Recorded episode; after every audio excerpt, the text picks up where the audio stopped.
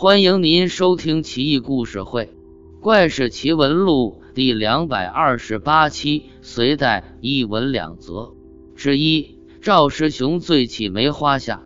隋文帝开皇年间，赵师雄迁官至广东罗浮。一日，天气寒冷，日已西斜，薄暮冥冥。赵师雄半醉半醒之间，将马车停在松树林一家酒肆旁歇息。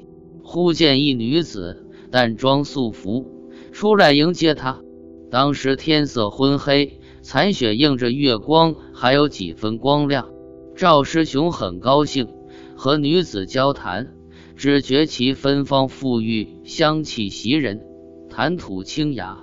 赵师雄兴致一起，就敲开酒肆，要来酒菜，和女子共饮。不一会。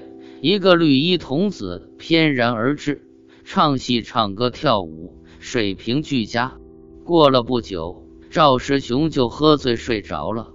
懵懵懂懂之间，只觉得非常寒冷。许久，东方度白天已经蒙蒙亮了。赵师雄醒来，四处张望，这才发现自己身在一株大梅花树下，上面有一只翠鸟在鸣啾。很是悦耳，这才醒悟过来。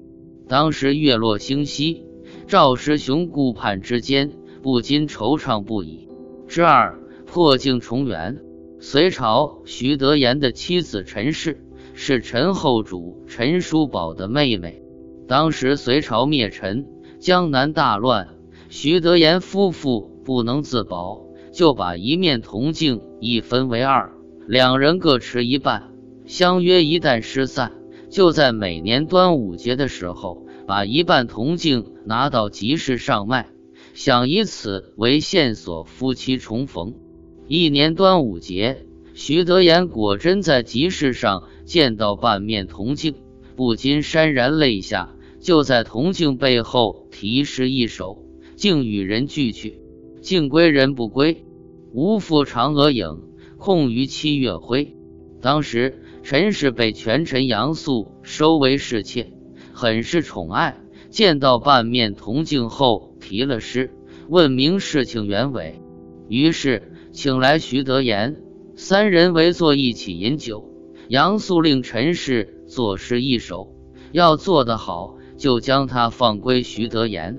陈氏吟道：“今日何千次，新官对旧官，笑题俱不敢，方燕做人难。”杨素很是感慨，就让徐德言带陈氏离开了。这就是传颂已久的破镜重圆的故事，想来令人感慨万千。